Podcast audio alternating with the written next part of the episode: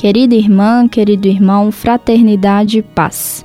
Nesse tempo favorável rumo à Páscoa, a Pastoral Universitária PUC Minas se une a você em oração.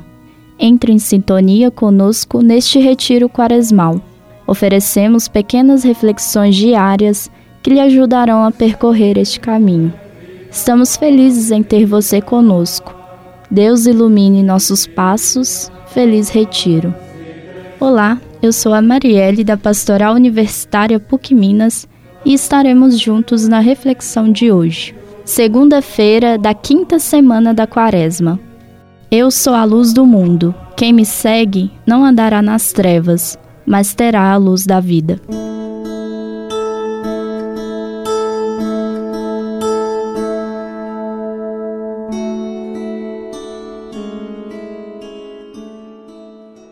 O tema da luz é muito frequente na Bíblia.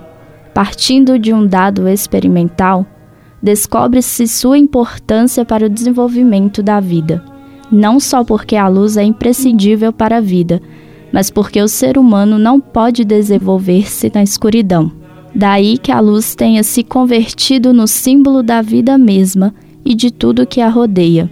O símbolo da luz é muito rico. A luz ilumina, aquece, guia, agrega, tranquiliza, reconforta.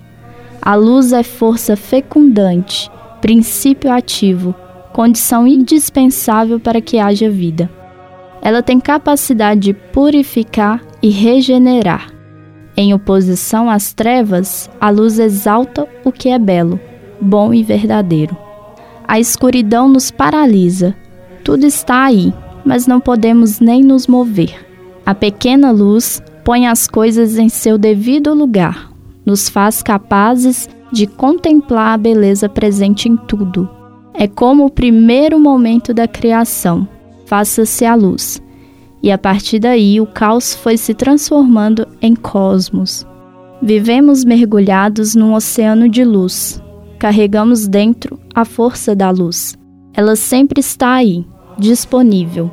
Basta nos abrirmos a ela com a disposição de acolhê-la e de fazer as transformações que ela inspira.